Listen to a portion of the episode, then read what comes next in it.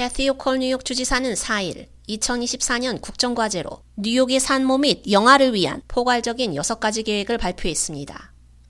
최근 미국 질병통제예방센터 통계에 따르면 20여 년 만에 처음으로 유아 사망률이 증가한 것으로 나타났습니다. 이러한 위기를 해결하기 위해 호컬 주지사는 양질의 산전 진료에 대한 접근성을 확대하고 산모와 가족의 비용을 줄이며 산후 우울증 및 영아들을 지원하기 위한 새로운 정책과 법안을 도입할 예정입니다. No woman in this country should fear getting pregnant because it might end up being her death sentence. But these days, many black New Yorkers are reporting, I'm not sure I want to take the risk. Afraid to have a family because the outcomes can be so devastating. 호컬 주지사는 우리는 산모와 영아 사망률 위기에 직면해 있다며 뉴욕주 전역에 부모와 자녀를 고양시키는 정책으로 이 위기에 정면으로 맞서기 위해 최선을 다하고 있다고 밝혔습니다. 첫 번째 정책은 주 전체 유급 산전 휴가 만들기입니다.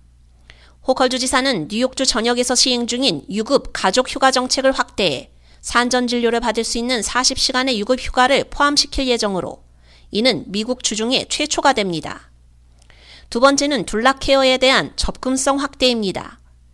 호컬 주지사는 행정 예산안에 뉴욕 시민들이 의사의 의뢰서 없이 둘락 케어를 이용할 수 있는 상시 명령을 보건국장이 내릴 수 있도록 하는 법안을 발의할 예정입니다. 둘라는 출산 전후에 신체적, 정서적, 정보적 지원을 제공하는 출산 전문가를 말합니다. 세 번째는 산전 관리에 대한 공동 부담금 및 기타 본인 부담금 비용 제거입니다. 산모 및 영유아 건강 관리에 대한 접근 장벽을 줄이기 위해 호컬 주지사는 필수 플랜 또는 적격 건강 플랜에 등록된 모든 뉴욕 시민의 임신 관련 혜택에 대한 공동 부담금 및 기타 본인 부담 비용을 없앨 예정입니다. 네 번째는 불필요한 제왕절개 금지를 위한 감독 조치입니다.